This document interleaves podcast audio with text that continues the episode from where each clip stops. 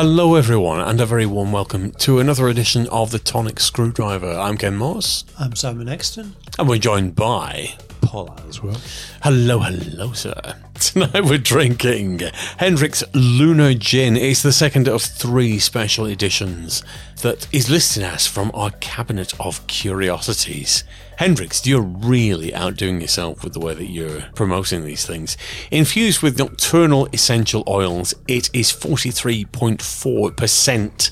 And the infobollocks, Hendrick's Lunar is a limited release gin. Conceived under the influence of moonlight, on many a night you will find our master distiller, Miss Leslie Gracie, tending to the botanicals in her beloved distillery hot house.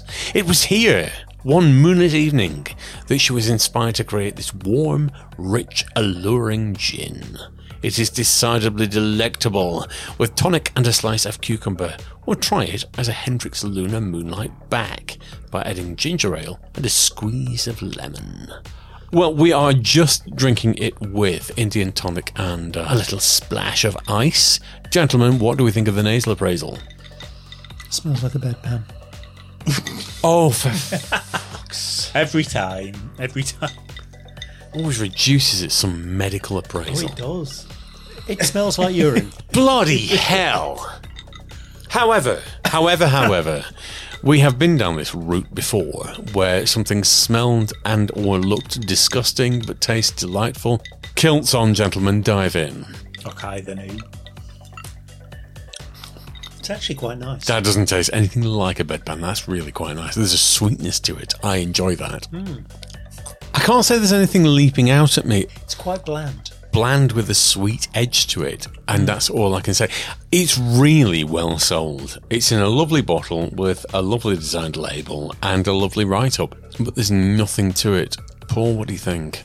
I like it. It tastes nice, but I won't...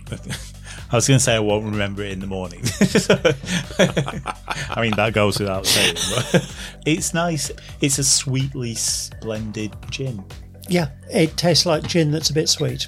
I don't think there's anything special about it apart from the smell, which isn't a good special. Oh, goodness me. Gentlemen, what do we think of Bernard's Wise? 3. Yeah, I'm on a 3 as well. I thought I was being harsh giving it a 3, but yes, it sells itself really well, but it's not really that special. It's gin, as Simon has just said, with a sweet edge to it. That smells like piss.